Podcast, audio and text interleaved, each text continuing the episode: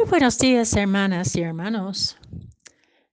Es en este día viernes de la semana 22 del tiempo ordinario. La primera lectura es de la primera carta a los Corintios, capítulo 4, versículos 1 a 5. El Evangelio según San Lucas, capítulo 5, versículos 33 a 39.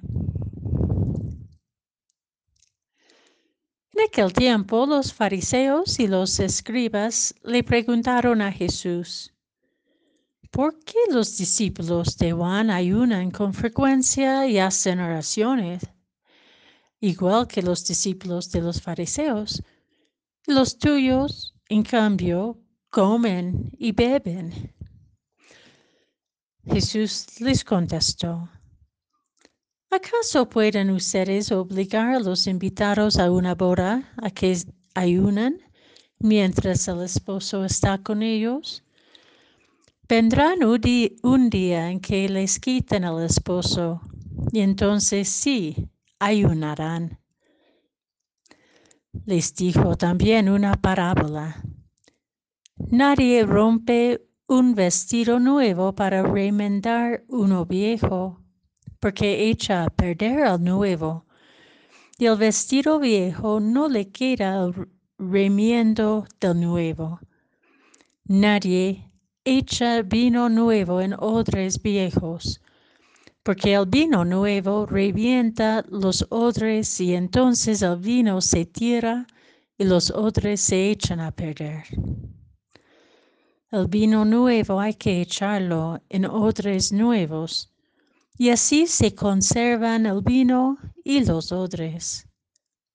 Y nadie, acabando de beber un vino añejo, acepta uno nuevo, pues dice, el añejo es mejor.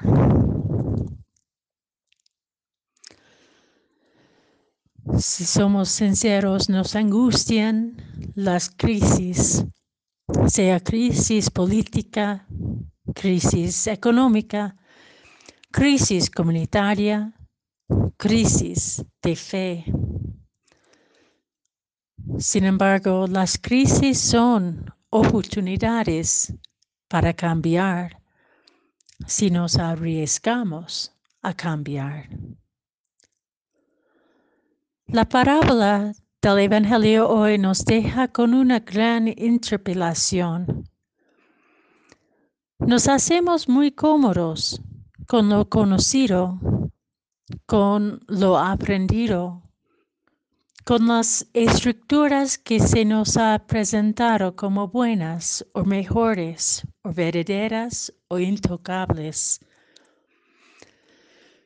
Pero apenas las estructuras cesan en servir a los pueblos y más importante a los misterios de Dios que se nos revelan evolutivamente, a los cuales estamos llamados a ser simple administradores y cuidadores en vez de jueces y propietarios, como San Pablo nos dice en la primera lectura, se vuelven rígidos, corruptos, vacíos podemos echar una mirada a nuestros sistemas políticos podridos por el poder, a nuestros esquemas mentales relacionales, familiares, comunitarios y eclesiales que justifican nuestras jerarquías o menosprecian nuestras heridas, o a su vez elogian un individualismo extremo Incluso podemos mirar a nuestros templos antiguos que acogen más a nuestras nostalgias ya muertas que a nuestros pueblos que buscan vida en sus pobrezas y comunidad en sus soledades. Si no estamos dispuestos a atrevernos a cambiar nuestras mentalidades y estructuras según la novedad del Espíritu de Jesús que sopla en nuestros corazones, en nuestros tiempos. para reanimarnos y darnos vida, arruinaremos también nuestras referencias actuales como nuestras esperanzas y anhelos. Atrevernos con la novedad del Evangelio es una apuesta por la creatividad, por un baile con el misterio divino que nos permite arriesgar el cambio radical para respirar vida nueva. Lo nuevo de Jesús no puede ser un simple parche a la deterioración del vestido antiguo o un relleno a los odres viejos.